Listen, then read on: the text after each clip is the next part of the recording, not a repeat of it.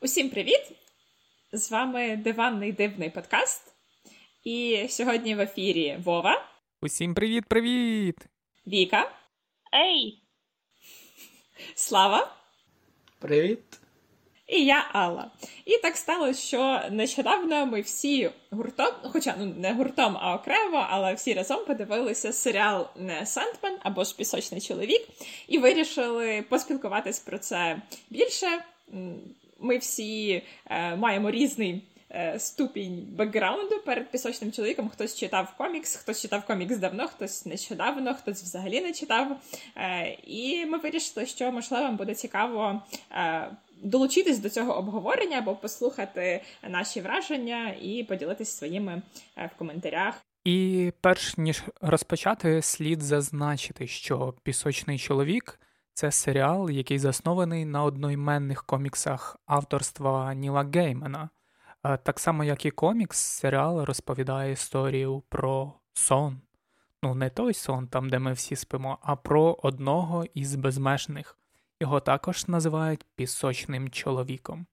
Зав'язка цієї історії така, що у 1916 році сон потрапив у полон, ем, оскільки люди провели окультний ритуал, щоб ув'язнити одного із безмежних, проте помилково піймали сон. І після понад сторічного полону сон рятується втечею і повертається у свій світ, у марення а його світ уже зазнає занепаду і тому треба навести порядок. Але перед цим треба зібрати свої артефакти, щоб повернути власне силу і могти відновити свій світ.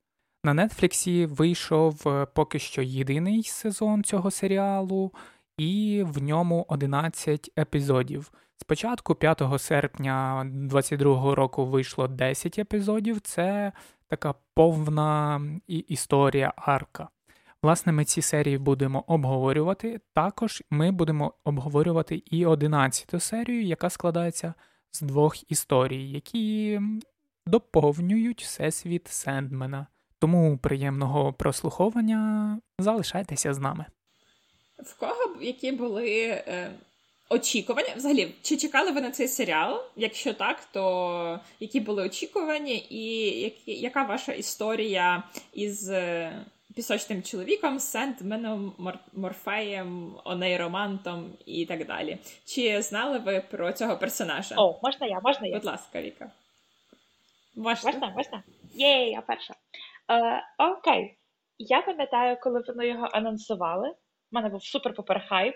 Тож я на той час вже знала трошки про цей комікс. Я така, о, офігезно, комікс по Нілу Гейману, а Ніл, Гейман дуже-дуже класний чувак. Хто не знає, хто це такий, shame on you, як то кажуть. Е, Треба знати таких людей в обличчя. Він кучерявий. Е, так от, е, був дуже великий хайп, а потім я абсолютно забула про те, що Netflix робить цей серіал. От прямо геть з голови вилетіло. І тут е, Алла така: ой, там Netflix, на Netflix виходить Сендмен. І я така: О, круто, я забула. Е, Тому в мене насправді взагалі по суті ніяких очікувань не було, того що за цей час, що я забула про існування серіалу, вони якби здохли. Е, Перед тим як дивитися, я вже читала комікси, я читала тоді, здається, три випуски чи щось таке. От, Але я не перечитувала прямо перед пере... переглядом серіалу. Я перечитала після. От, а... Хтось ще хоче сказати про свої бекграунди, чи треба одразу? Ні, думаю, можна почати. Сява, ти як? Я взагалі не читав, і хоча хотів.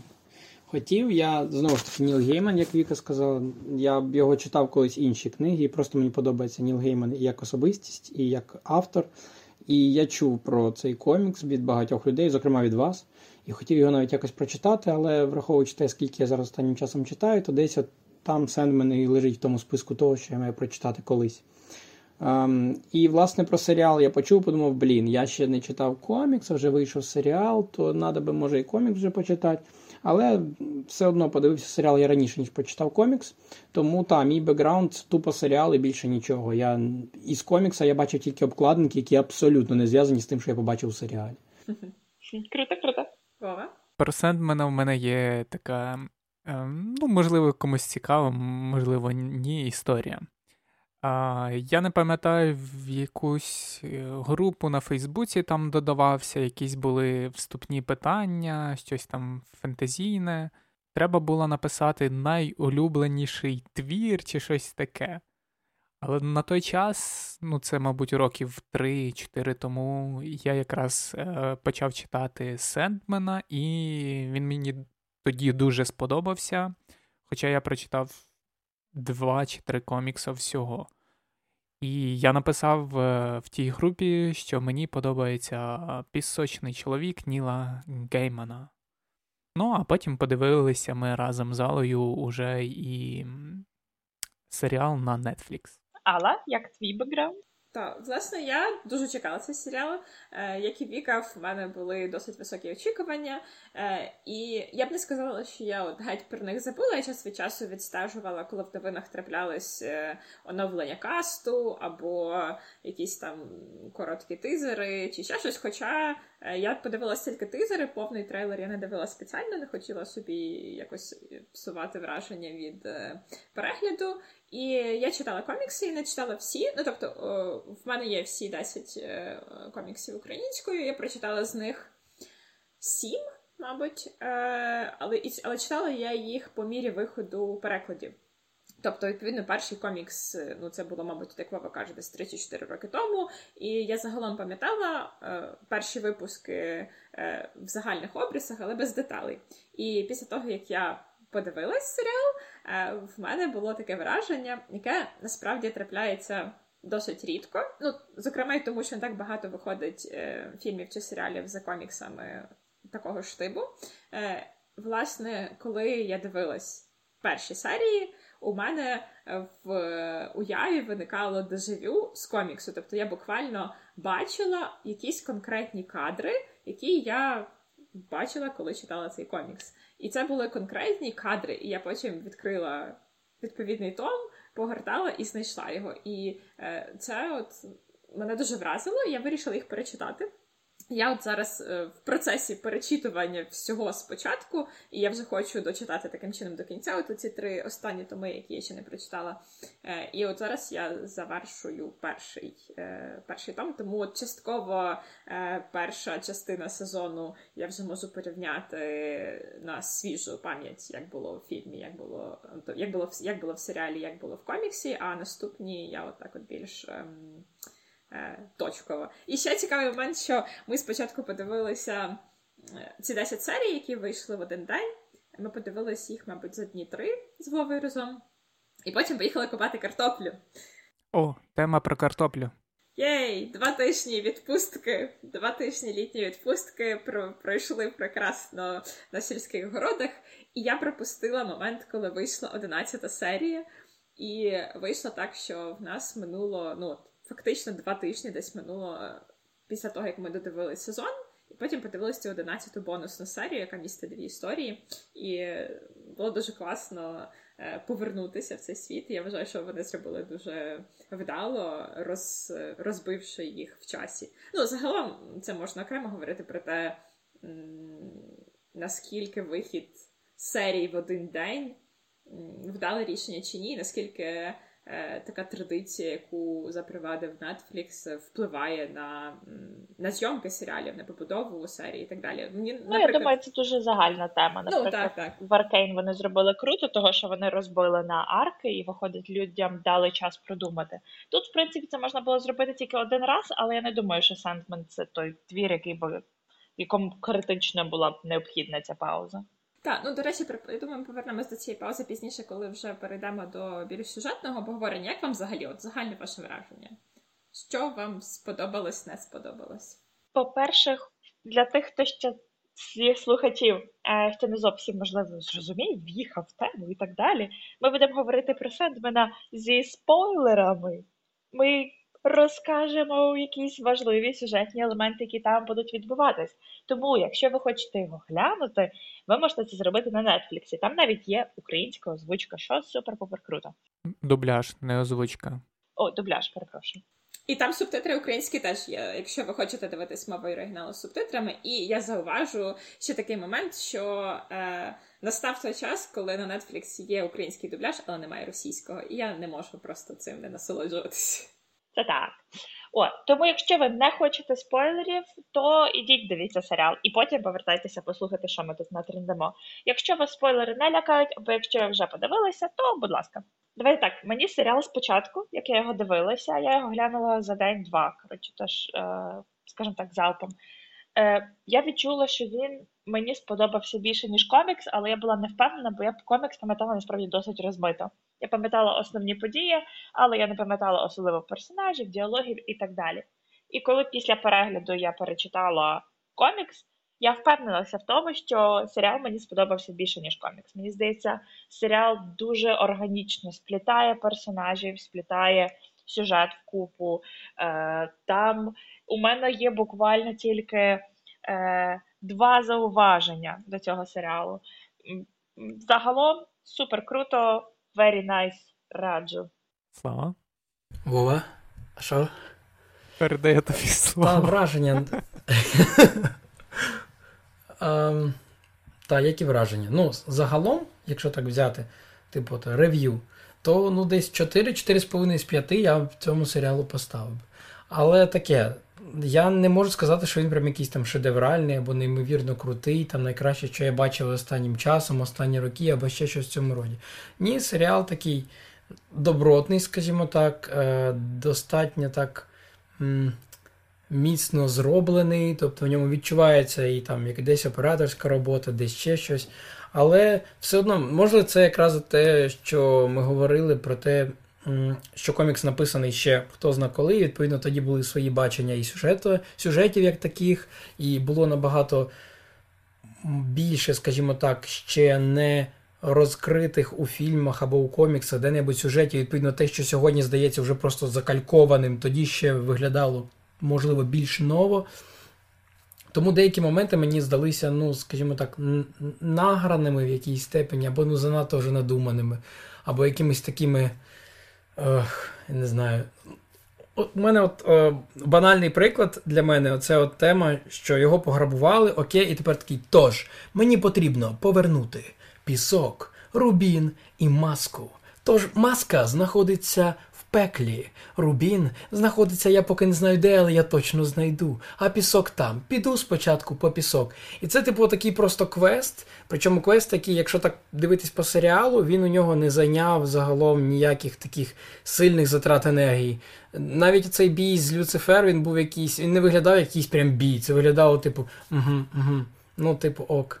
А, до речі, оцей бій з Люцифер, мене прям така ностальгія взяла, тому що я згадав своє дитинство, і ми в дворі із е, друзями теж грали в подібну гру, як вони в пеклі. Не пам'ятаю, як вона називається, але суть в тому, що ми теж уже вечір було, я просто от якраз у мене пішла така асоціація, і ти от бігаєш на вулиці, такий, я там не знаю, припустимо, е, вікінг. Окей, ти вікінг, тоді я там якийсь індієць, і це там хтось стріляє типу з лука, хтось б'є сокирою, потім я ще хтось, я ще хтось. І так поки не дойдемо до якогось такого моменту, коли вже ну я не знаю, чим тебе перебивати. А це тут прям виведене в абсолют таке Я надія, а ви всі. Пилюка в мене під ногами. То воно прикольно, але я ж кажу, це прям мене викликало ностальгію. Але я не не відчув якогось гіпернапруження у цьому поєдинку, чесно кажучи. Е, І от таких от моментів насправді я для себе вихопив далеко не один. Тобто, десь от, от ти, начебто, розумієш, чому це там, не знаю, драматично, наприклад. Або ти розумієш, чому. Е, Чому воно так робиться. Але тобі від цього легше не стає. Ти дивишся так, окей, сюжетний поворот нормальний, допустимий, на якійсь степені навіть очікуваний, і, типу, ок, хай буде хай буде, йдемо далі. Ну, отакий я. Мені важко, грубо кажучи, вгодить. Мені здається, що це мій мінус в основному, тому що мені важко знайти щось таке, щоб мені сподобалось. І не тому, що я такий, типу, цінитель. Ні, просто просто я бидло скоріше. Мені найбільше насправді сподобалося так загалом три серії, мабуть. Я, Ну, може, трохи більше, але це теж просто я згадав зразу. Це серія з зі смертю. Вона така, типу, нейтральна була, але вона по-своєму прикольна. Е, серія з цією вічністю, грубо кажучи, там, де кожні 100 років вони зустрічаються в барі. І е, серія 11, там, де ну, оця нарізка, грубо кажучи, різних подій. Ну, Можливо, мені більше подобаються просто такі короткі історії, які прям лаконічно починаються і лаконічно закінчуються. Мені відьмак, я коли його читав свій час, то мені вся ця епопея відьмака подобається набагато менше, ніж перші дві книжки, в яких вони просто йде такими маленькими розповідями, в яких ти по чуть-чуть вихоплюєш частинки світу. Але любов смерті роботи тобі ж не зайшли. Хоча це якби набір коротких історій. А в чому? Ну вони не завжди лаконічні, давай про це поговоримо. Як я вже і казав, не всі історії, вони всі добре починаються, але не всі історії добре ну, закінчуються так, щоб я сказав чітко, от оця історія прям бомбічна. Тобто у них або занадто відкритий кінець, або занадто тупий, як на мою думку, у більшості. І мені це, типу, не не імпонує. Я люблю, щоб історія, якщо мені розказують історію, щоб я отримав якийсь кінець в цій історії. Бо якщо це відкрита історія, то, ну, типу. І я можу теж придумати купу відкритих історій, які не закриваються. У мене в голові їх тьма. Але я не не отримую ніякого морального задоволення. Може, до речі, в цьому і проблема. Бо я за своїх історій не отримую кінця. І коли я бачу таке саме тільки на екрані, то я тоді думаю, що таке? Ти просто десь музу ув'язнив е, там на другому поверсі в кімнаті. Але не я. Її. Хтось інший ув'язнив, і тепер вона не може до мене прийти і дати мені волю дописати це все. Я про це думав, коли дивився цю серію. Такий ось поворот. Ага. Так. А... Якщо говорити про мої враження, то я не прям геть в захваті, що там шедевр, всім дивиться без реєстрації, без смс. Так само, як і Слава казав, що мені там сподобалася оця серія найбільша. про... Ну, це якраз була одна серія про смерть і про його дружбана цього в барчику, які вони зустрічалися. І моя це одна з улюблених.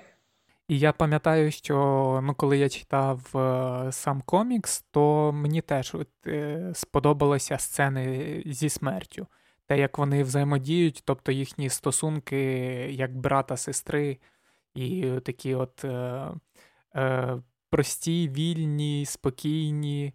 А от що мені не сподобалося, це сам Сендмен. Несподівано. Мені просто ось е, серіал називається Сендмен, Пісочна людина, пісочний чоловік. Так? Так. І жодного разу не було містер Сендмен е, музики пісні. Не було. От... Я думаю, це було б надто клішовано. Всі її чекали. Навіть металіку Enter the Sandman не включили ні разу. Це та, це та. Оце вже це вже можна причепитися.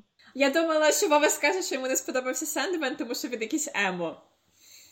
Ні, ні, ні, зараз я р- розкажу.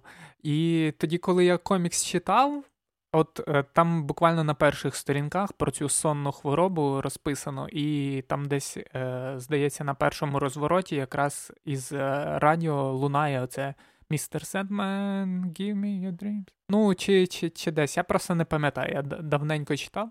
Ні, там е, там Константин співає її, коли йде від зустрічі з цим коли типу він зустрівся з Сентменом і типу йшов від нього, він наспівав цю пісеньку.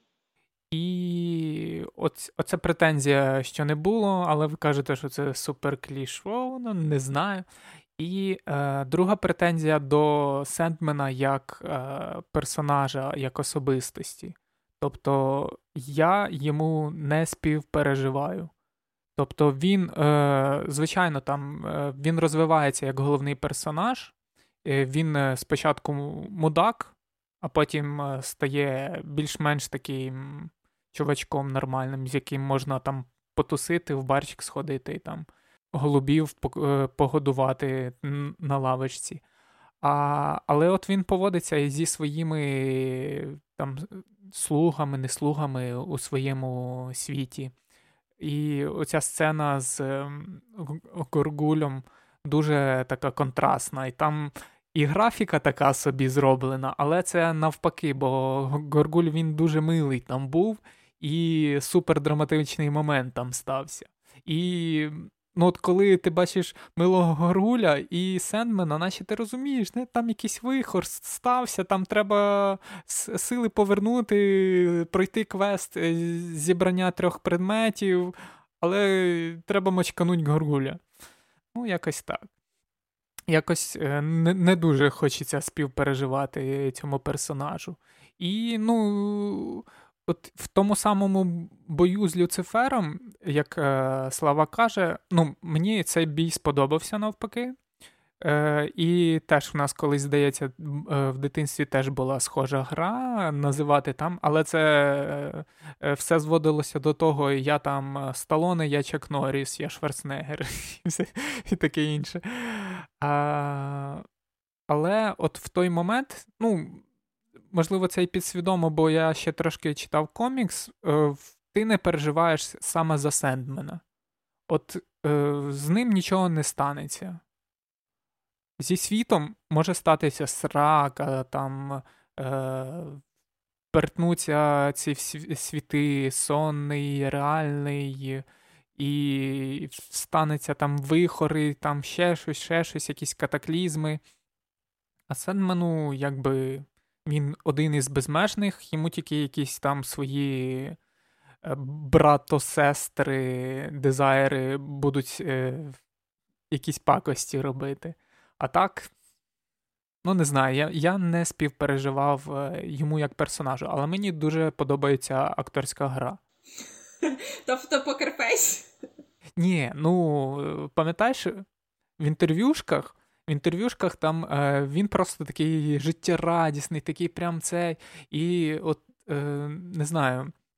А тут він Е, спеціально, мабуть, такий ще й витягнутий. Ну, його це е, це, це каз так на, на, набрали, але він іще так спеціально губи так затискав, так витягував, щоб е, е, гострі риси обличчя було.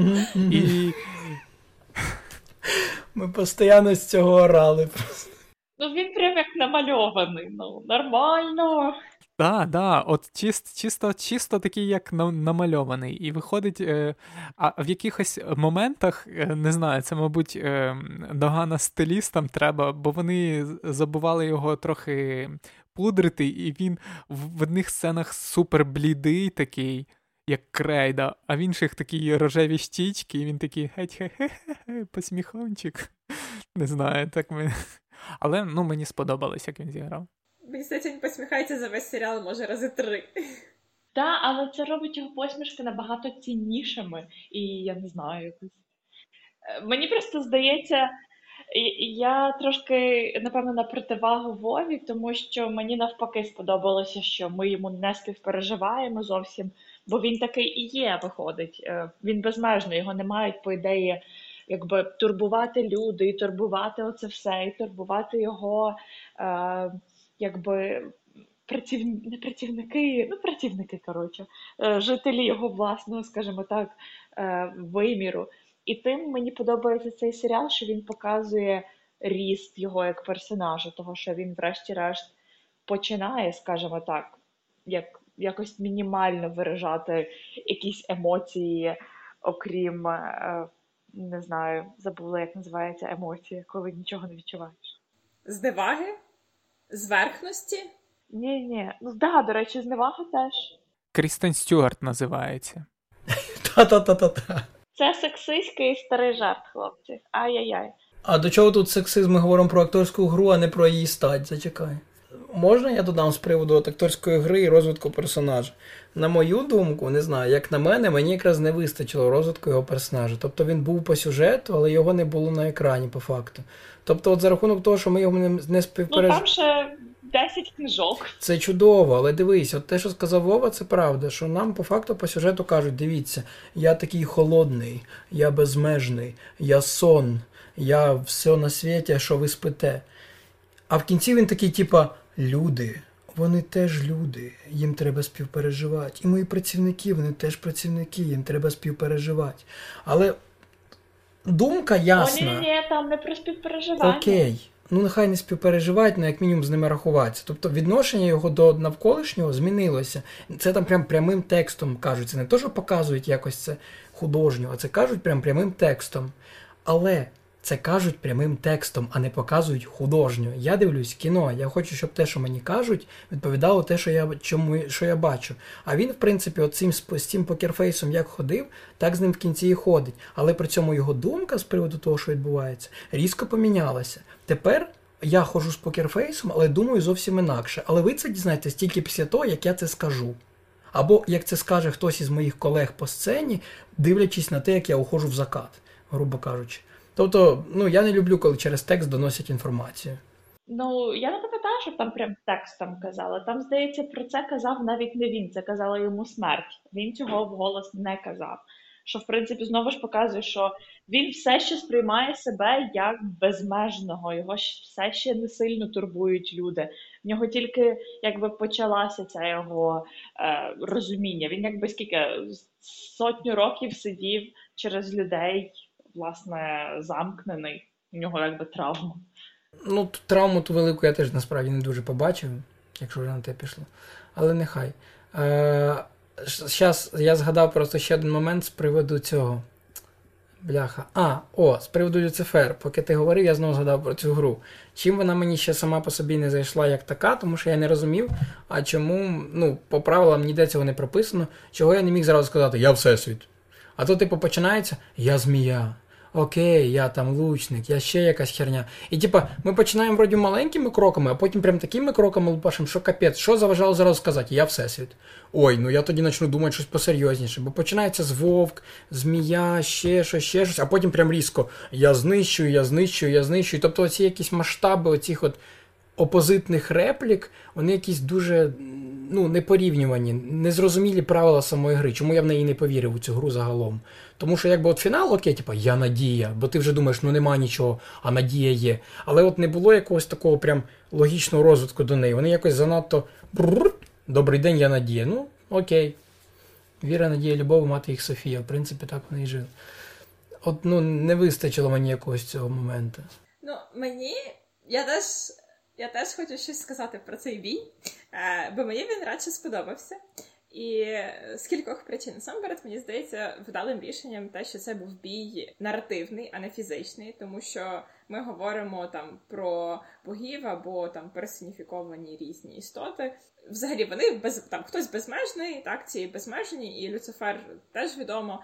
Фізична сила не має на них впливу. Тобто, якби це був там якийсь е, був бій фізична, якась е, сутичка, мочілова і так далі. Ну, це була б просто, не знаю, може, якась ефектна сцена, але е, вона б не зіграла якоїсь ролі, тому що їх не можна аж так сильно вразити. Ну, нема там обмеження якісь по зброї чи ще щось. Ну, і це було б дуже, не знаю, дуже приземлено. А е, вони обоє живуть в світі, де важать ідеї і де важать думки, тому що. Ну, світ снів це буквально марення, думки, ідеї, бажання, і пекло це теж пекло, в якому люди живуть в світі, де вони страждають, і де вони живуть завдяки тому, що в них є надія, як сказав е- е- сон. Що чим би було пекло, якби не надія, якби люди, які знаходяться в пеклі, не мали можливості вірити в те, що вони потраплять коли-небудь в рай. Е- І я думаю, що ідея показати це як наративний поєдинок. Вона дуже вдала. Також я думаю, що вони спеціально взяли таку гру, і що це справді гра дитяча, популярна там не тільки в нас, е, а багато де, і не виключно там, що в Британії чи в Америці і так далі. Така гра є. І Ніл Гейман дуже любить оперувати і архетипами, оперувати, зокрема, якимись іграми і такими штуками. Я думаю, що він зробив це спеціально. Тобто він він розумів, що він робить, що він бере дитячу гру. Мені здається, що це теж цікаво в контексті того, що е, вони не просто називають по черзі ці речі, вони в них вживаються і начебто перевтілюються. І це, ну, якщо подумати, чимось навіть близько до е, рольовок. Ну, Тобто, ти береш на себе силу е, створювати сюжет, створювати історію, створювати світ, ну, типу, як ДНД там, чи якась інша рольовка. Тобто, я думаю, що ну, це якимось чином пов'язано, просто вони не могли це показувати дуже довго. Тому не знаю, можливо, вони могли би показати це більш плавніше, тобто не так стрімко перейти від е, змії там до а, антижиття, але загалом мені подобається сама ідея. Я не зрозумів, чи ти свою тезу доводила як антитезу до моєї, чи просто як свою думку, тому що, якщо що, я не казав про те, що погано те, що він був наративним. Я й не казав, що він мав би бути фізичним. Ні. Мені не сподобалось якраз той момент, про який ти сказала щойно, про те, що він був занадто стрімким. Тобто я вірив би в цю гру, і мені подобається, що вони якраз от ідеями оперують і б'ються на ідеях, тому що дійсно вони щось вічне, і для них якийсь фізичний поєдинок це ніщо просто. І от мені не сподобалося цей от момент, як було відображено цей поєдинок ідей, бо він, от, от дійсно, як ти сказала, від змії до антижиття крок був дуже швидким. А чому він був таким швидким? Тобто я не зрозумів правил. Візуально дивлячись на цю гру, правила я не зрозумів. Ви пропустили мікробів. Там не там не було від змії до антижиття. Так, я і вершника, і собаку, і все. Ну, собаки там не було, да. Я розумію. Я, ну загалом, просто чому не можна було зразу сказати мікроби? Я б сказав би, не знаю, там антибіотик який-небудь. У мене є дві причини, чому не можна було одразу сказати. Давай. Причина номер один: типу, чому чому персонажі в екшн фільмах не одразу розуміють, що вся сила в них всередині, вона в них завжди була того, що нам хочеться побачити якийсь невеличкий розвиток. Ну, але це така більш звичайна. І я насправді думаю, що це зроблено, чого вони почали з маленького, це якраз показати, е, що будь-яка велика думка починається з маленької, або що в будь-якій маленькій. Не знаю, в якомусь маленькому сні, в якійсь маленькій деталі, в будь-якій найменшій думці, яка є в тебе в голові, є такий скажімо так, величезний ряд причин, чому вона виникла. Е, те, що ти зараз думаєш про маленьку змію, до цього вели тисячі роки, скажімо так, еволюції, великих вибухів, життя, антижиття і так далі. І так само з твоєї маленької думки про змію може вирости щось неймовірне, якщо ти просто продовжиш цей ряд. Я згоден з твоєю концепцією, і вона абсолютно знову ж таки, я те, що я сказав, не відкидає те, що сказала ти.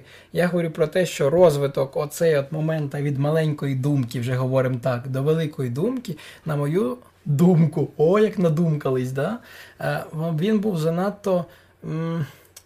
Ну, Для мене він був недостатньо обґрунтованим. От і все. Тобто, чому от ми перейшли від там, я не пам'ятаю послідовність, але от деякі моменти переходу послідовності для мене були абсолютно логічними. Тобто, якщо ми вже говоримо про е, думку, то у мене, наприклад, як працює моя голова, знову ж таки, суб'єктивізм, але тим не менше, є якась думка.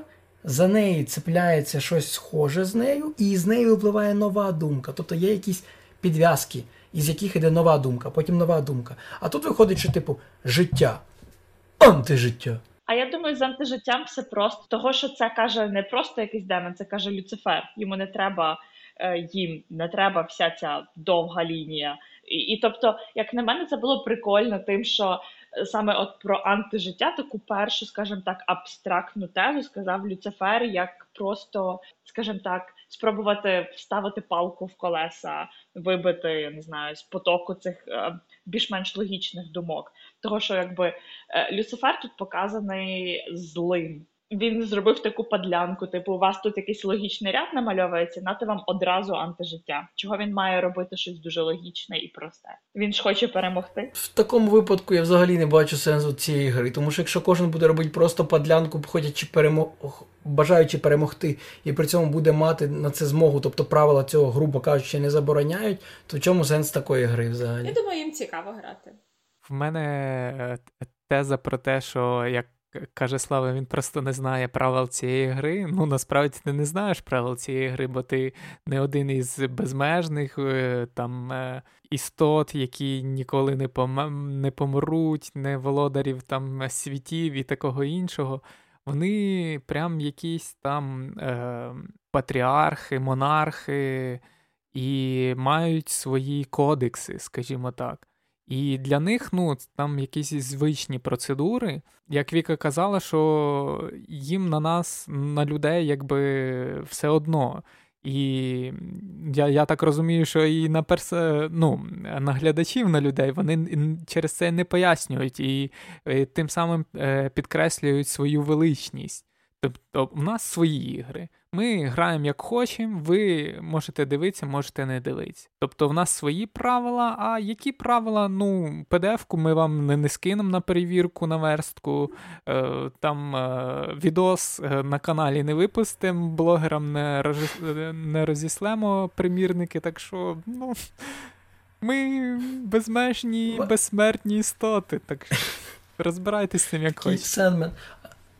Ні, ні, Люцифер така, типу, а сьогодні в нас на каналі летсплей в ідейному поєдинку. І подивіться, хто в мене сьогодні в гостях. Це сон. Цей сон, цей сон. Мені ще що навчиться. Я думаю, що їм просто цікаво грати, тому що ми говорили, да, вони безмежні, вони там живуть багато-багато-багато років століть, їм просто нудно. В них в житті не так часто відбувається щось цікаве, щось, що виходить в житті, е- в житті, не житті, не знаю. В їх існуванні не так часто відбувається щось цікаве. Тому для них це теж подія. І вони теж, е- попри те, що кожен з них має свої мотиви, кожен з них хоче перемогти, їм цікаво просто грати. І коли ми граємо в ДНД, ми ж не починаємо з 20-го рівня. Нам цікаво почати, ну може не завжди з першого, нехай, але нам завжди починати з нижчих рівнів, щоб пройти процес розвитку і отримати задоволення від того, як персонаж розвивається. Як ви рухаєтесь цією історією? Думаю, тут так само, типу, ви починаєте з дрібного, а там уже як вийде, типу, як вас понесе фантазія. Але якби ви почали з 20-го рівня, то ну, якби я життя, я надія, до побачення розійшлись. А їм же ж цікаво це прожити, видовище. Я згоден повністю, але я ж кажу, от але воно ну, я не маю на увазі, що нам обов'язково треба було показати, як вони на 20 му рівні зараз 21 ставлять і кажуть, а вище немає, все я переміг. Ні, але щоб було 1, 2, 3, 4, 5, а не 1, 20, 40, 600, 315, 4 мільярда вічність. От, ну, типу, от. Це просто людина. Тобі важко. Я бидло, я ж казав на самому початку. Я просто бидло, не цінітель. Тому якби ви самі мене покликали на цей подкаст, тому слухайте думку бидла також порівняно з вашими е, верховними. Поки ми говоримо про Люцифера, я маю це сказати, бо я потім забуду. Е, Люцифер це один з двох моїх одне з двох моїх зауважень до цього серіалу. От як казала Алла, цьому серіалу потрібно, щоб ну, щоб його екранізувати, він дуже дорогий, щоб його створювати. Але як я розумію, весь бюджет закінчився на костюмах Люцифера. Що це таке? Що це таке? Чого я дивлюсь на його костюми, і мені фігово, чому типу, ми уявляємо собі Люцифера? Типу, це ж має бути щось епічне. А давайте вдягнемо на нього атласну червону штору і атласну білу штору чорний костюм ще був нормаз, а ті два, ну чого немає якоїсь, навіть якщо простий, не робіть його атласним, і воно вже буде виглядати крутіше, а не блистіти як скатертина на весіллі. Я не знаю, це був просто кошмар. Акторка класна, не маю ніяких зауважень. Але костюми, ну йомаю. Е, моє зауваження один закінчилось. Так тобі треба подивитися якусь, е, мабуть, ту е, серію, там, де Люцифер до кінця, до титрів, і подивитися, хто там селіст, хто відповідає за костюми, знайти в Твіттері, в Фейсбуці. Всюди-всюди десь е, написати петицію, просто забанити, і тоді вони перероблять костюми так, як. Ну, дивіться, костюмерам з відьмака першого сезону ж треба було кудись іти. Вони явно пішли, я не знаю, вдягати Люцифера, тому що просто рівень нільфгардської броні. Ну, я думаю, нільфгардська броня була гірша. О, навіть не знаю. Там були складочки навіть. Оце ти Атласохейтер. Так, є таке. Ну просто, блін, Люцифер в пеклі, в хріновому вбранні. Перепрошую. Ні, мені здається, це теж зроблено для контрасту. Ти кажеш, має Люцифер бути е, супер епічним, супер там нарядним, супер-супер-супер. А тут зробили просто так, от е, як Кала каже, вона втомилася, їй просто нудно ходить, е, їм нудно ходить в халаті, на що вдягатись, я і так все можу, кого тут соромитися. Хтось не подобається, просто скинути в пекельний вогонь, згорить. Ну, До речі, от е, ми смертні, дивимося телевізор, і тому ми не маємо все це розуміти. Тут така сама тема, це пекло, ти маєш страждати, тому дивись на її костюми і страждай, Вік.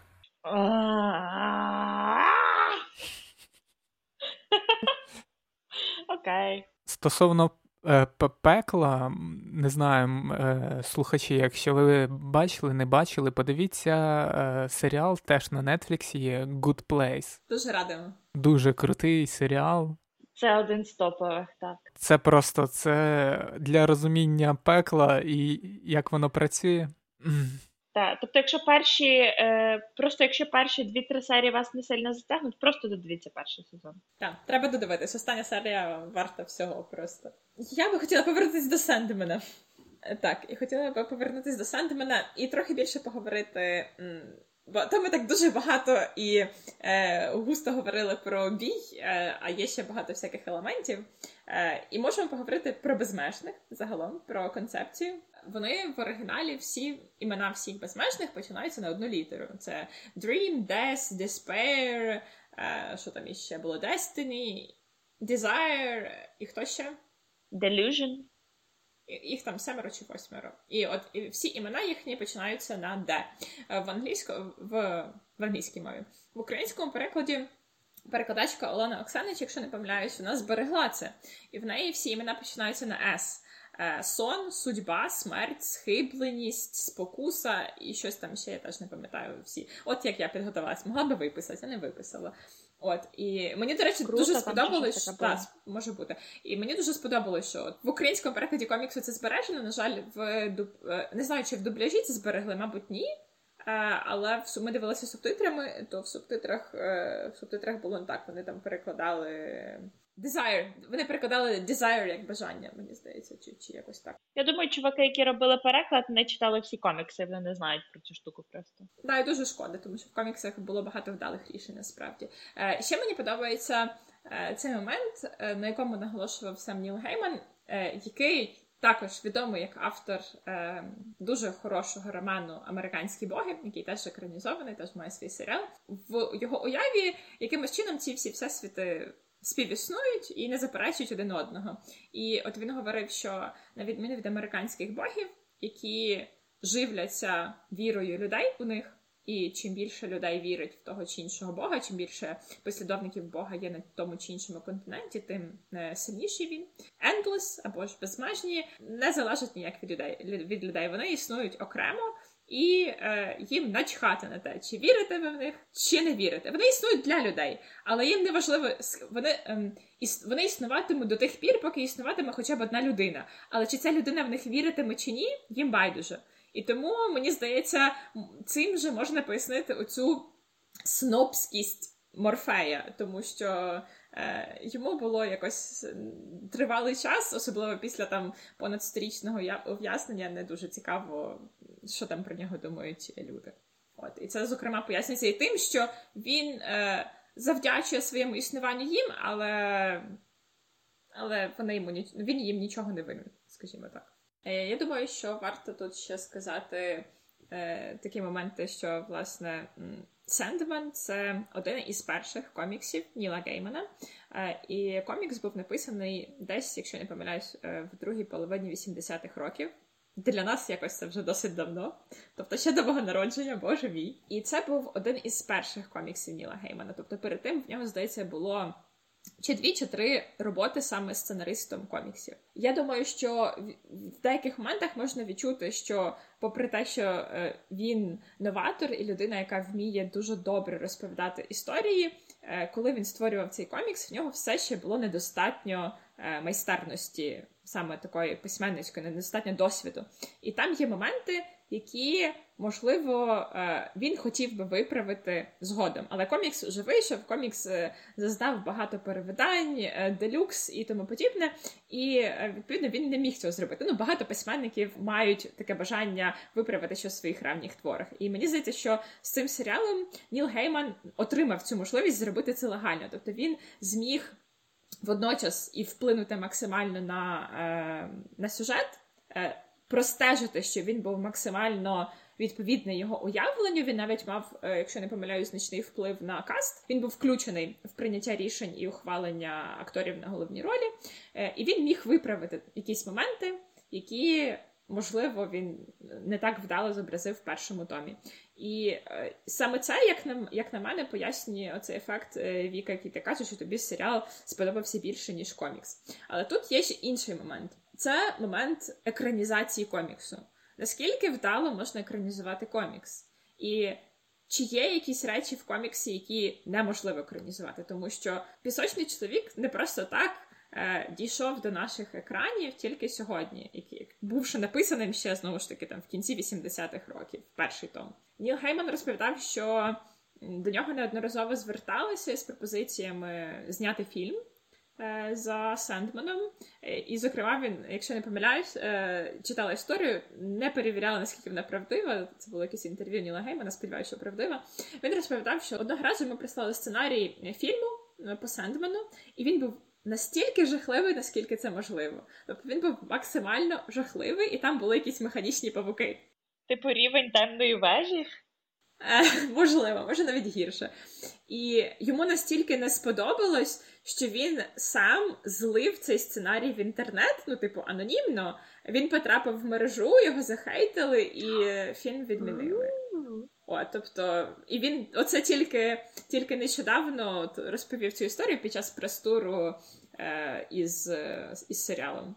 Ну і да, типу, розказував, що було дуже багато. І він, і він власне, багато разів відмовляв е, саме з цієї причини. Йому пропонували, йому неодноразово пропонували, так розумію, знімати Сендмена, але він відмовляв, тому що він розумів, що е, треба або показати добре, або не показати взагалі.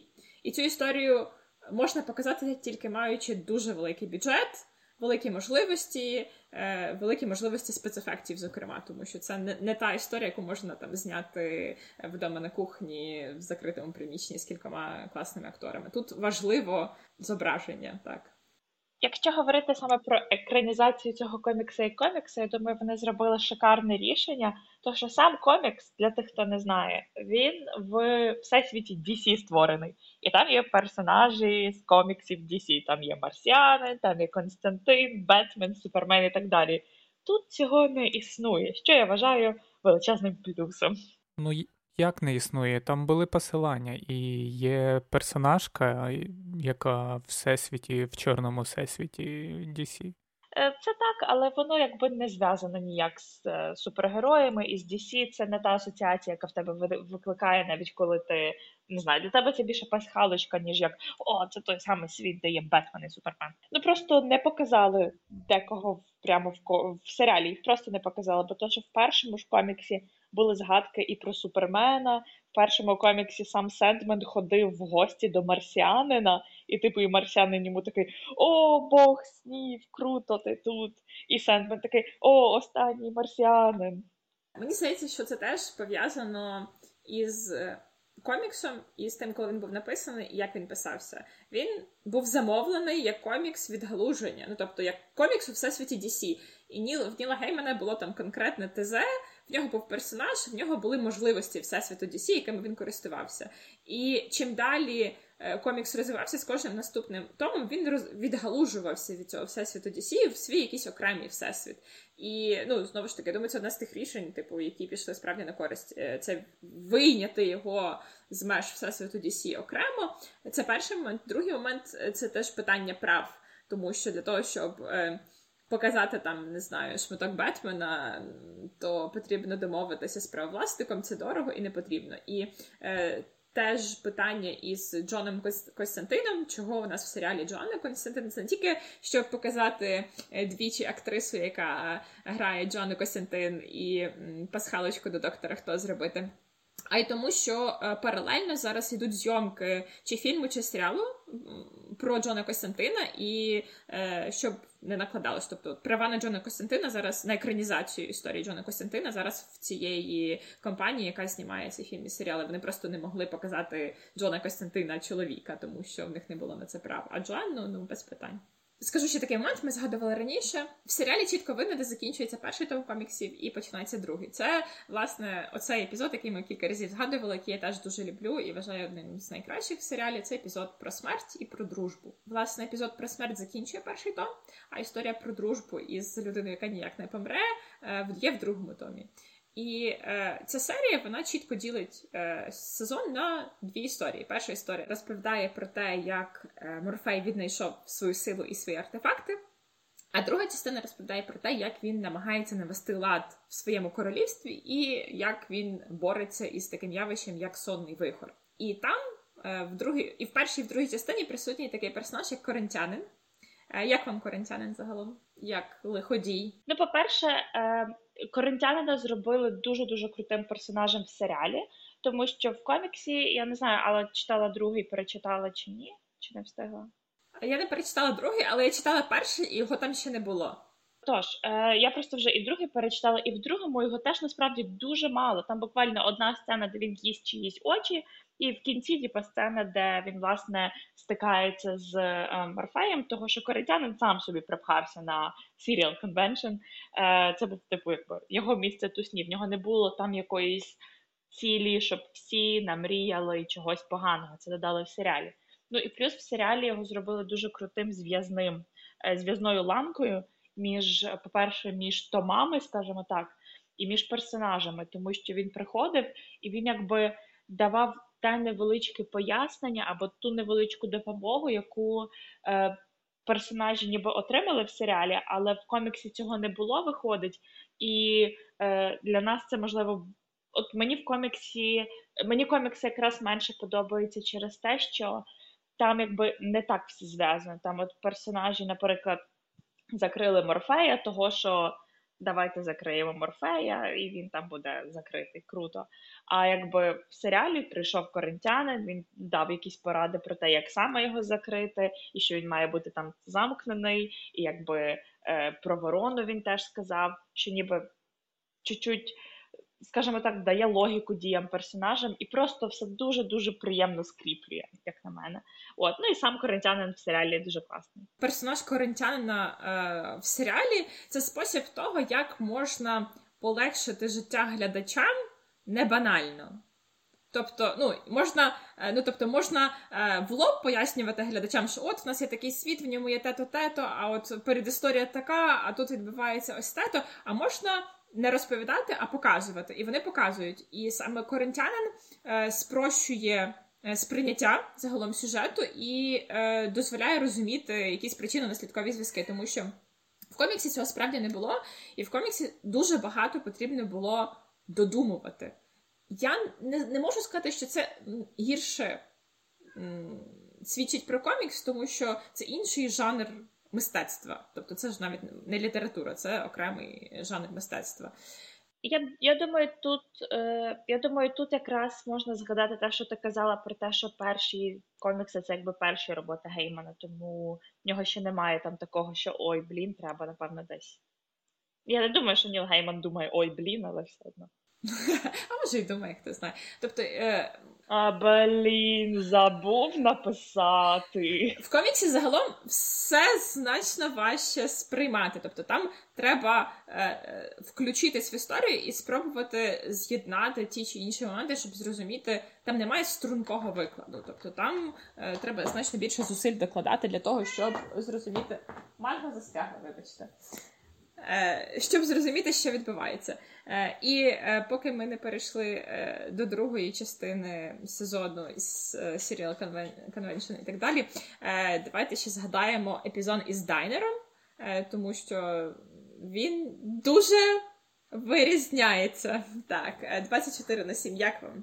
Мені цей епізод 24 на 7 трішки нагадав е, теж е, нещодавний фільм на Нетфліксі Не дивись вгору. Тобто, десь приблизно ну, от е, кінець цього фільму, коли всі розуміють, що кінець кінець, а тут, якби, ну, навпаки, не розуміють, що якби їхній кінець, але відкривається справжня натура. Хоч е, в не дивись вгору відкривалася, оскільки наближалася неминуче, а е, в Сендмені в цій серії е, наближалася за допомогою Рубіна, який дозволяв людям. Говорити тільки правду і те, що вони думають один про одного, і що вони взагалі хочуть, бажають, і і відкривалася їхня справжня натура. Але чи це була їхня справжня натура? Я думаю, що це така серія, яка, якою, типу, прикольна, бо можна багато спекулювати, типу, що насправді, чи це якось на них вплинуло, чи це реально їхня справжня натура. А, до речі, от у мене було таке питання, ну, в принципі, це зв'язано частково з 24 на 7, а може навіть і напряму. Я не зовсім зрозумів цей, е, ну я не пам'ятаю, як його звати, але будемо вважати, що Люпин у цьому. Його звати Девід Льюіс. Ну, але це ім'я актора. актора. актора. Я казав за персонажа, але актор молодець. А, Та, я не зовсім зрозумів, як він переплавив просто цей рубін, ну то переробив під себе. Якось там цього дуже не пояснював. Я вирішив, я його переробив. Я не зрозумів, як він це зробив. Тобто, чому смертні можуть міняти. В коміксах це доктор Дестині, це персонаж такий. Він так може робити, типу. Тобто коміксах це не просто рандомний чувак. Ну я згодна. Я думаю, що це е, один із тих моментів, які слабкі точки. Ну тобто, от от в мене до цього якраз є претензія. Тобто я можу придумати собі. Чому він це зробив, якось це виправдати, що от е, його мати там зацікавилася окультизмом, і тим, і він там міг читати ці книги, він міг щось придумати. Ну але е, це якось дуже буде висмоктано, мабуть, з пальця в моїй е, версії. Я думаю, що це один з тих моментів, які от Ніл Гейман, будучи е, початківцем сценаристом, такий вирішив: ну, в мене є суперлиходій DC, він може це зробити. А тут. Коли взяли серіал, е, суперлиходія DC вже дати не можуть, тому довелося робити так. Ну я зміг би зміг. Так, тому що є такий персонаж, хто не знає, доктор Дестині. Тобто в оригіналі це прям суперлегодій DC, так? Да, да, да. Доктор mm Доля його звати. І це старий, це старий персонаж okay. з 60-х років, наскільки я пам'ятаю. Але він там теж типу рубіном використовує і так далі. Окей, це трохи пояснює. Е, можна було зробити такий кросовер, і був би не доктор Дестині, а доктор е, Роботнік, і він би е, зробив із Рубіна кільце. Кільце, кільце, так. Да, І тоді синій їжак з'явився би і навів шороху і врятував би усіх. А, е, ні, він зробив би кільце, а потім прийшов би Мінотавр, його забрав би те кільце, і все, і не було б більше. Як мінімум, Девід Льюіс зіграв кріпового мужика просто на 10 з 10. Тут повністю згоден. І не просто, знаєте, такий такий кріповий мужик, мужик, знаєте, якого всі грають, там, типу, як коли себе дивно веде, чи там коли очі вирішує. Він ніби, якщо ви на нього подивитесь, він по суті він не робить нічого, е, скажімо так. Е, дуже відкрито кріпового, але просто як він дивиться, типу, як він веде погляд, як він там ледь-ледь десь голову схиляє, або як він дуже довго не моргає. Ви от просто на це дивитесь, і вам через це мега некомфортно. Актор прям молодець. В цій серії е, варто звернути увагу на операторську роботу. Там дуже цікава постановка кадру. Він майже завжди викривлений. Тобто там немає отакого ну, рівного горизонту. Да? Він завжди якось під кутом, і нам завжди показують все під кутом. Це дуже незвично для людського ока, і тобі некомфортно ще й через це, тому що ти розумієш, що візуально щось не так, що це якийсь викривлений простір. І загалом згодна серія така дуже наповнена саспенсом, це от трилер, і е, це теж е, різноманітність е, жанрова.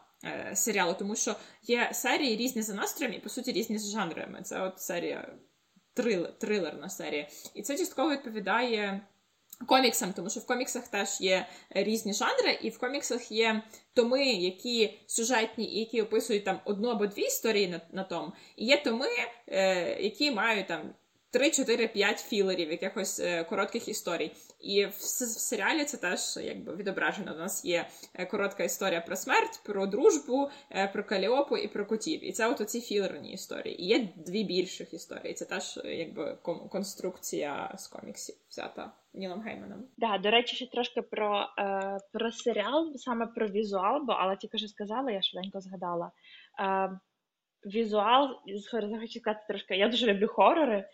І е, якщо говорити про жорстокість, про кров'яху, про gore, який тут зроблений, мені дуже подобається, що він там є, але вони ніколи, якщо я не помиляюсь, не показують прям момент імпакту, скажімо так.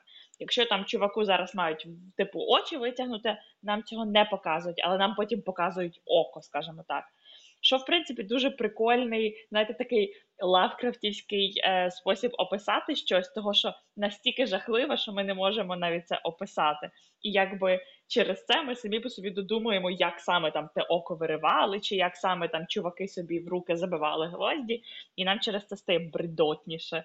І дуже дуже круто. Мені дуже подобається, коли не роблять прямо все на камеру. Але ми через те, що ми просто бачимо наслідки, через те, що ми потім бачимо цих чуваків без очей, без рук, я не знаю, хто там ще був. Це ж я один момент. Це по суті ж коміксовий підхід сам по собі. В тебе є два кадри, і от ти в проміжках між двома кадрами знаходиш саму дію, якої немає, бо Це комікс. Да, це в Скотта Маклауда в зрозуміти комікси. Він про це говорить. Я теж буквально щойно про це згадала, і мені дуже подобалось формулювання про те, що от в тебе є кадр, де е, кат піднімає сокиру, є кадр, де вона вже опущена. І по суті, читач сам опускає сокиру.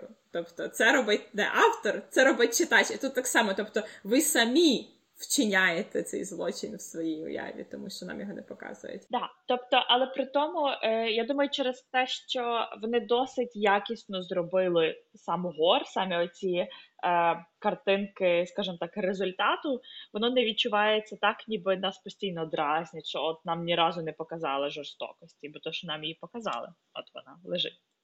Чиясь, чийсь шматок жорстокості. От е, і власне там навіть був дуже класний момент е, у першій теж арці, коли е, до Джоан Константин, до її подружані під приходили, і вона ж там теж лишала по суті висушений скелет. І в коміксах це дуже бредотний кадр. Тож в коміксах там показаний цей кадр.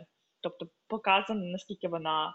Ех, Хто бачив фільм Seven, той там там є шикарний кадр з чуваком, який е, від наркотиків дуже дуже довго залежав. І він там теж такий просто гниє на ліжку. І от вона, по суті, теж мала бути така. Вона там ледь не вросла вже в ліжку, від неї дуже мало чого залишилось. І якби знову ж таки в серіалі дуже дуже акуратно це показали. Нам показали тільки як падає світло на вилиці, на ключиці, і ми через це розуміємо, наскільки вони яскраво виражені, і наскільки ця жінка там уже не зовсім людська, але прямо от гидкий кадр з е, гниючою людиною нам не показали. Що теж, в принципі, я думаю, прикольно. В коміксі ще перед тим показали її мертвого батька, який розповзаний по стіні, і це було ще більш гидотно. Да, серіал більш естетичний в цьому сенсі. Так, да, естетична смерть, дуже красиво, як на мене. І плюс, знаєте, він такий аля 18, але не зовсім 18. Ну як? Мені подобається, що в Нетфліксі, коли е, вімкнути цей серіал, там ж зверху є тригер-вордінги. І, по-моєму, цей серіал зібрав усі, тому що там є жорстокість, секс, самокалічення, там я не знаю, жорстоке поводження з дітьми. Словом, всі можливі, по-моєму, тригер-вордінги, які є, от в цьому серіалі, от вони зібрані. Буквально з першої серії видно, можна почитати. Да, і я думаю, половина причин це Serial Convention. Давайте проговоримо про Serial Convention. Добре, давайте, давайте поговоримо. Так, е, я як хост цієї теми, тому що мені вона дуже подобається, шикарна. Е, які ваші думки? Вова? Ну, це стандартний такий захід коміконівський, там, де збираються люди по інтересах, е, проводять час весело, з користю, ходять на тренінги, слухають, як покращити свою майстерність. Ну, такі курси підвищення кваліфікації загалом. Ем, а якщо говорити про серію, то Ну, це дуже такий от е, стьобний момент. Це й описати спосіб такий, що е, вбивці теж люди. Е, Я просто хотіла якраз тебе запитати, якраз про вони більше люди, про кінець серії, про е, кінець, скажімо так, цього, коли Морфей ніби їм всім показує, що ви монстри, і як вони там йдуть, я не знаю, і живуть своєю виною. Як тобі, Як тобі такий? Тобто, як тобі спосіб Морфея з ними розібратися? Вони ж не всі себе мачканули. І якби і і про його оцю невеличку промову про те, що чи ви справді люди, чи ви просто ховаєтеся за, за крутими словами. Чи... Ну, це моральність, це ну, е, звичайна людська людина. Якщо є таке формування, ну, яка відчуває емоції, яка розуміє причинно-наслідкові зв'язки і і має емпатію насамперед. Це співчуття до не тільки до навколишніх, а й до себе. Віка, розкажи, що ти думаєш про Serial Convention? Я просто дуже-дуже люблю true crime історії. Я дивилась сотні годин історій про реальних вбивць, гвалтівників, педофілів. Я дивилася години їхніх, типу uh, interrogation footages. Uh, я дуже-дуже люблю true crime. І uh, Мені... Ти е, говориш це надто життєрадісним і щасливим голосом. У мене для тебе погані новини. Це просто Віка була хедлайнером на на, на їхньому виступі, і вони її возвеличили в максимум і сказали: Віка, розкажи про нас. Про нас Це ніхто не та та так тема, не про яку ви часто можете поговорити з людьми і того, що привіт, давай поговоримо про вбивця. Як ти думаєш, е, що гірше, бла бла бла чи бла бла бла. Так от, і е, мені дуже було цікаво подивитися саме ця серія про вбивць, про те, як їх покажуть, про їхню мораль, про власне е, те, як Морфей з ними розбереться зі всіма. І мені прям сподобалося того, що чорт, реально звучить дуже весело. Чекайте, я зроблю чуть. І мені реально. Е, І мені дуже сподобалося те, те, як вони показали саме цю конвенцію, і теж саме ідея цієї конвенції в тому, що це не просто от, е, люди з якимись проблемами, тому що показали, що в них там, власне, вони не від хорошої долі почали це робити. Там були такі натяки, але зовсім зовсім маленькі. Але вони типу показали, що ці люди вважають себе, скажімо так, вищими. І там ж була ціла промова, власне, від коритянина про те, що ми серійні вбивці не вбиваємо заради грошей чи слави, ми вбиваємо того, що там бла бла бла бла бла. І це такий прикольний, скажімо так, погляд на цю всю ситуацію, того що для таких людей. Це абсолютно логічний аргумент, і він навіть дуже хороший. І якщо послухати, скажімо так, цей аргумент трошки відірвано від е, всієї теми вбивства і так далі, то от ви так прям слухаєте коротянини, такі слухайте, а, а правду говорять, правду говорять, чого ми маємо соромитись того, що нам подобається, е, чисто через те, що власне це комусь там не знаю, шкодить або хтось має щось проти. Е, можливо, я таким чином щось відкрию нове. Ми ми мріємо, ми живемо так, як ми мріємо. Хіба це погано? Чому, Чому те, що ми хочемо робити, чому те, що приносить нам задоволення, е, має так засуджуватися? Чого ми не можемо рахуватися як люди, які просто прокладають новий шлях, скажімо так, в цій е, території? І якби мені дуже дуже сподобався отака невеличкий, скажімо так, психологічний момент цієї всієї е, конвенції, скажімо так, е, типу їхньої мотивації. Ну і власне дуже було прикольно, коли Морфей е, старим добрим способом цього гоустрайдера. Типу, я вас змушу пережити біль всіх тих, кому ви власне цей біль завдали, і щоб ви усвідомили його. І цей скажімо так, спосіб, як на мене, завжди шикарно працює на всяких вбивць, кілерів і демонів в фікшені. В реальності, на жаль, таке зробити не можна. Е, Кінець ліричного відступу. А що ви думаєте про цю серію? Як вам взагалі оцей не пам'ятаю ще з коміксу, і мені, ну, в принципі, враження мої з коміксу збереглись. Мені е, найцікавіше було е, дивитися, які вони щороку придумують е, каламбурні назви цієї конвенції, щоб вона була, начебто, і про щось інше, але натякала на е, вбивць. А які були в минулих роках? Бо я чи то пропустив цей момент, чи то не звернув уваги. А я не пам'ятаю, що це було в. Ні, вони в серіалі щось згадували, але ну, в коміксі там було кілька варіантів. Мені здається, в серіалі було тільки про серіал. Е, розкажіть, як вам твіст із тим, що насправді е, весь цей час головним суперником Морфея був не той чувак з Рубіном, і не серійні вбивці, і навіть не коринтянин, а весь цей час за цим всім стояли е, безмежні. Причому конкретні двоє безмежних. Це, в принципі, логічно, це те, що казала по суті Віка. Про те, що їм, в принципі, з високої башти на всі людські проблеми і на тому подібні речі, а їм тільки між собою човптися. Тому загалом єдиний, мені здається, хто може так на серйозних якихось, навіть не те, що на серйозних, а на рівних, можливо, якомусь такому плані стояти проти безмежного, це безмежні. Всі інші так чи інакше, просто, ну, типу, труха і все. Але я думаю, ми замало про них знаємо, щоб розуміти їхню мотивацію, типу, про про ту ж дизайр чи диспер. Ну нам тільки чотирьох показали, ми багатьох не знаємо взагалі. І ми знаємо, що одного з них е, серед них зараз немає, хтось зник. О, але там в кінці Морфей дуже приємну детальку зробив, того що коли він пройшов сваритися до Desire, е, він, типу, каже, він, він по суті розділив їх на два табори. Що, типу, е, ти, Диспер і отой шостий, про кого ми постійно забуваємо, ви нічого не зможете зробити проти мене, Destiny і Death. Тобто нам показали, що є два табори, скажімо так: Dream, Destiny і Death проти Desire, Despair. І там я не пам'ятаю, там а, Хто там? Так, там оця е, схибленість в українському перекладі, така вона дуже дивна. В коміксах, пам'ятаєш, вона там дуже специфічна мальовка. Так, от, і ніби в нас є таких два ворожих табори ендлесів, ми не розуміємо мотивації, скажімо так, поганого.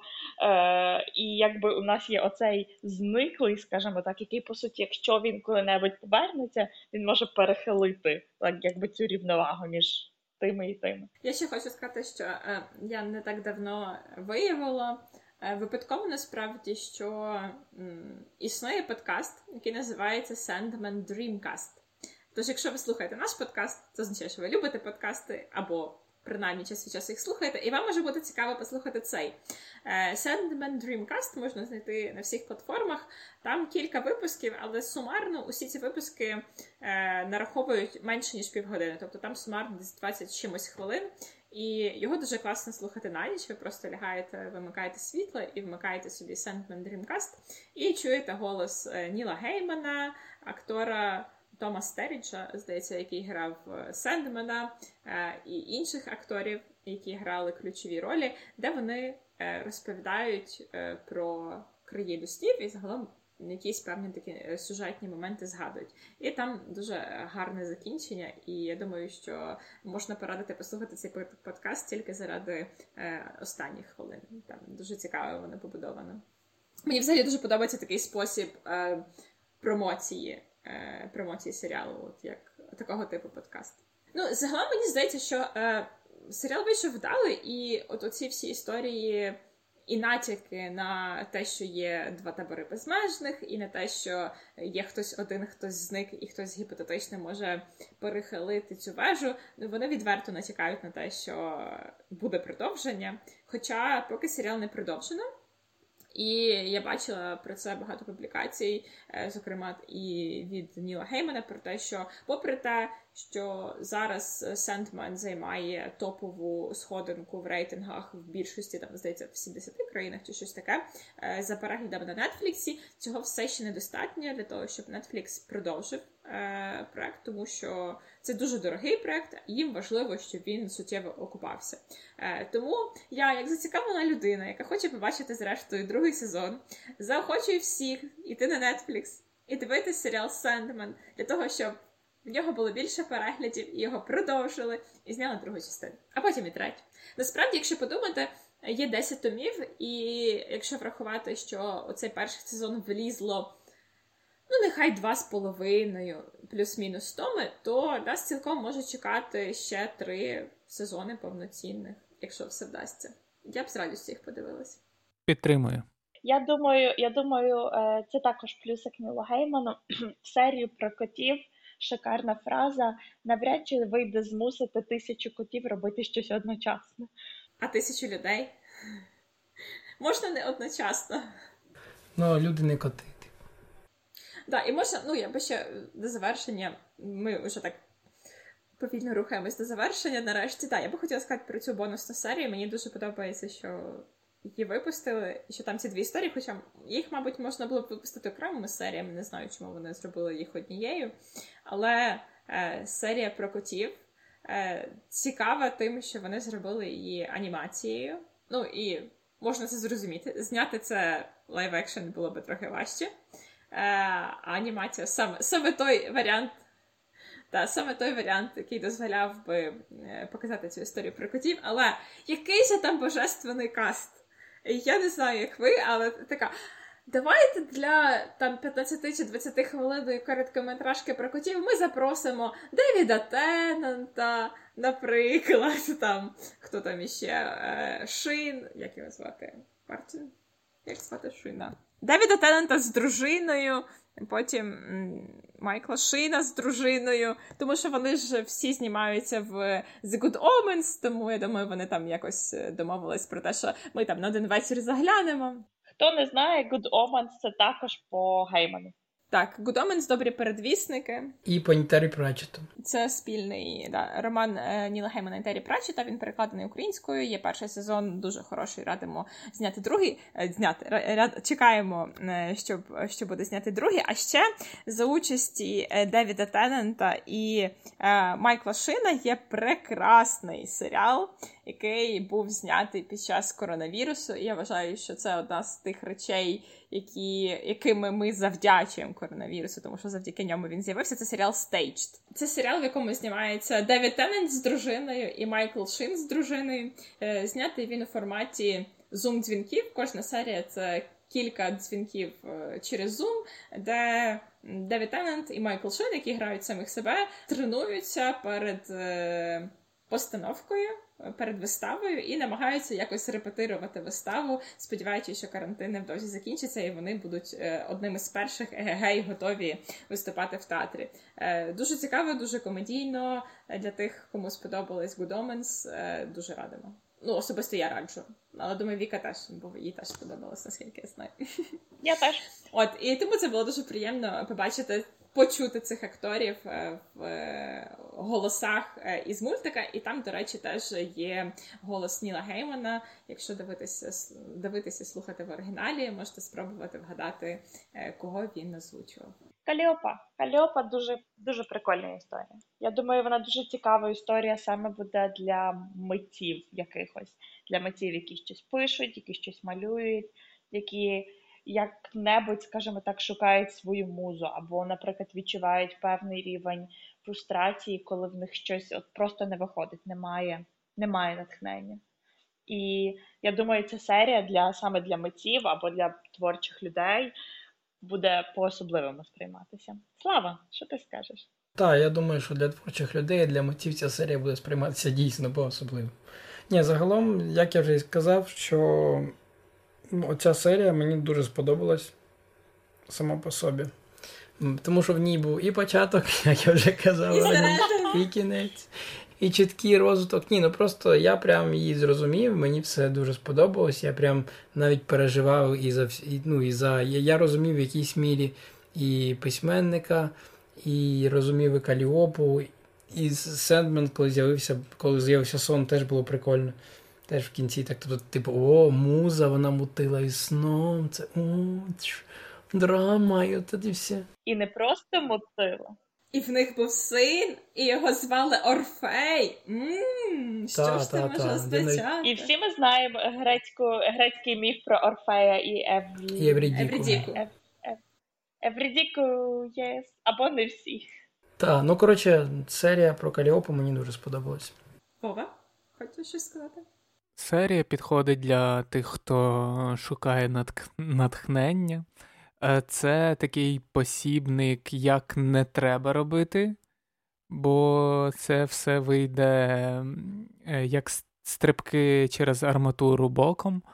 Тому треба дари давати музі, і вона віддячить, а не ув'язнювати її і змушувати до того, що вам хочеться. І такі людські емоції, що коли тебе змушують, ти навпаки пручаєшся. І е, з творчістю виходить, що коли ти себе перемушуєш, то виходить теж не дуже добре. Треба просто відпочити і дати дари богам. Мені дуже подобається, що покаранням письменника було те, що в нього немає жодних ідей. Я думаю, йому як письменнику це було найболячіше що, з того, що може бути. Ну насправді, якщо ми подивимось на початок, то в нього вже тоді ідей був, типа, по суті, їх не було, бо він сидів перед пустим листком кілька днів. Я думаю, що от на фоні того, що він, типу, я стільки понаписував, такі романи, вони там стали різко бестселерами, всі мене знають, люблять і так далі. Він звик до того, що він вміє писати, вміє писати в лапках, звичайно ж. Що він знає, як це робиться, і що він пише геніальні твори, і що взагалі все так добре. І от в цей момент, коли в нього знову повернулось до того моменту, коли в нього ідей знову немає, на тлі того, що вони були, і вони, типу, геніальними були. От оце, я думаю, його просто морально знищило вже. Отут, до речі, був дуже дуже класний момент в коміксі, тому що коли він казав, е, там, типу, останні кілька е, панелей коміксу, там про те, що всі ідеї у мене не залишилося жоднісінької, і сторінка стає все біліша і біліша, і там все менше і менше намальовано. Люблю такі фішки в коміксах. Тобто, от коли він каже нічогісінько, він там здається один сидить на панелі в нижній частині сторінка, де власне могло бути інші панелі, але їх там немає. Я і не просто він сидить, він сидить, виходить в порожнечі угу. білі, і дуже дуже прикольно. Круто. І я думаю, ну це типу контрастує оцей білий аркуш із білим аркушем, який був в нього на початку історії, тому що білий аркуш на початку історії не означає відсутність ідей, це означає відсутність слів, якими ти можеш цю ідею сформувати. Ну тобто є проблема там страх білого аркуша. Письменнику завжди важко починати, тому що в тебе може бути багато ідей, але ну як їх почати? Як тобі ж хочеться почати це вдало? Е, Коли я свого часу писала журналістські тексти, е, це звичайно там не якісь класні художні, а загалом просто статті матеріали. Мені було дуже важко почати. Ну тобто, я просто в мене могла бути в голові там концепція матеріалу. Або могли бути там е, в планах інтерв'ю, але мені було дуже важко саме сформулювати початок. І, зрештою, моїм рішенням було те, що я просто починала писати все підряд, і потім в якийсь момент е, воно формулювалося щось нормальне. І потім перші кілька абзаців я просто викидала і залишала все, що є. Але е, не завжди людина може змусити себе писати оце от цю нісенітницю, це все підряд, просто щоб почати цей процес. Я згоден, але ну, типу, за той час, поки він там сидів на початку, я ну, у мене не було в голові якихось думок про те, що в нього є якісь ідеї, просто він не хоче їх псувати або ще щось. Тому що там і назви в нього немає, придумається потім, і те в нього. Е, ну, тобто, ну, навіть банально там сміркалося, як оце кажуть. Тобто навіть такого не було ні одного взагалі слова. Тобто, ясне діло, що для того, щоб написати, треба почати писати, хоча б просто літери якісь. А в нього скільки там днів було, чи скільки він там над тим сидів, просто взагалі нічого. Ну, от якщо ти прям хочеш щось написати, ти прям сидиш, чекаєш, то ти почав би вже писати хоча б щось, хоча б дурню, а ти просто втикаєш в білий листок. То я не знаю, ну це або вже ну зовсім така якась, як це називати ну навіть не скромність, а невіра в себе повна. Що прямо будь-яке слово, яке я зараз напишу, воно недостатньо хороше і воно недостойне того, щоб бути в вордовському документі в мене на комп'ютері. Ну це тоді то йому треба не до музи, а до психіатра просто. Тому. Ну, я думаю, це буквально його страх. Так там е, проблема не в цьому була. Це виходить, він мав написати другу книжку. А через те, що перша була досить така популярна, і він це боявся, боявся, що напише якусь ну, таку посередню, і його почнуть всі такі. А... І через це воно виходить така далі контрастність, що е, виходить, що в нього якби є ідея, він не може її сформулювати, і коли він уже собі придумує інші способи для того, щоб досягнути цього, і вже тоді він десь почув, ага того чувачка є там муза, давай я там для нього щось там зроблю, він мені її передасть, і я буду супер популярним автором е, бестселерів, е, скорочу своє ім'я на обкладинці, це принесе мені визнання, е, хтось зніметься в ролі головного героя. Буде екранізація, зразу вже трилогія, треба робити якийсь кросовер з іншими там буду краще, ніж Джоан Роулінг, там все, все, все, вже, вже собі придумав кар'єру. Але все закінчилося на білому листі, з чого і почалося. Нормально, я вважаю хороший кінець. Ну і звісно, іронія того, що в його творах, якби там були коменти про те, що його твори дуже феміністичні і е, сильні жіночі персонажі, при тому, що у нього е, на горищі була жінка, яку він гвалтував. Я хотіла ще додати про те, що насправді це реальна проблема е, пов'язана з другим романом. Навіть є такий термін, як проблема другого роману або випробування другим романом для письменників, які пишуть художню літературу. Кажуть, що ти можеш називати себе письменником тільки після того, як в тебе вийде друга книга, і вона отримує хороші відгуки. Тому що найчастіше перша книга це книга дуже часто, яка пов'язана на е, досвіді людини, дуже часто, яка відгукується до якихось її переживань, до пережитого. Оце ці переживання часто вичерпуються цією першою книгою. В другій, в другій книзі треба шукати інших джерел натхнення. Е, до того ж, перша книга зазвичай проходить е, жорсткий видавничий відбір для того, щоб е, початківцю письменнику видати першу книгу. Це перша книга не означає перший написаний твір. Дуже часто це може бути п'ятий, шостий і десятий написаний твір, перш ніж книга пройде всі етапи редакційного відбору і отримає схвалення на друк. Е, тобто до оцих перших творів е, застосовують дуже багато критеріїв, і відбір дуже жорсткий. Зазвичай перші тексти, якщо вже доходять, то вони переважно так чи інакше мають якусь. Невелику принаймні цінність і заслуговують на те, щоб їх прочитати. Якщо ж письменнику письменник здобуде успіх, то другу книгу у нього часто купують всліпу, і як було показано в цій серії. Тобто йому видавці заплатили аванс за ненаписану книгу. І він має uh-huh. щось написати і здати її. І з, з великою ймовірністю, щоб там не було, її найімовірніше видадуть, тому що книга продасться, бо ім'я відоме. Але написати хочеться щось вартісне, а дуже важко писати щось вартісне от після успіху і після того, що от тобі треба себе перевершити. Тут сперечатися не буду. Тому і більша ймовірність, що друга книга провалиться, тому що до неї менше е, критеріїв, е, менше е, не знаю, перепон зі сторони видавництва. Охочіше видають уже письменника, який має вдалу успішну книгу. Відповідно, менше фільтрів, відповідно, більша ймовірність, що книга провалиться, і тому так часто другі книги в авторів є слабкими. Але при цьому до автора набагато більше вже вимоги, скажімо так, тобто від нього вже очікують набагато більше. Ну, а я маю на увазі читачів, читачів, тільки читачів. Це як історія про Стівена Кінга, який вирішив е, написати кілька книжок під псевдонімом, просто щоб подивитися, чи його книжки читають через те, що вони хорошо написані, чи через те, що там його ім'я.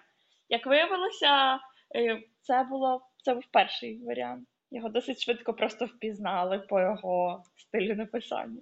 Що ж, е, я думаю, до цього ми е, завершимо нашу розмову. Я дуже сподіваюся, що е, нас було цікаво слухати, і, можливо, ви захочете слухати наші враження про інші серіали чи книги, чи що-небудь, крім настільних ігор ще. Якщо вам не сподобається, то ми все одно продовжимо розмовляти, просто не будемо це записувати. Але мені особисто було дуже приємно поспілкуватись про цей серіал, поділитися своїми враженнями, послухати враження інших. І дякую за розмову. Ну що ж, а на сьогодні це все. Карти на стіл, навушники в вуха і слухайте дивний диванний подкаст. Почуємося у наступних випусках. Bam.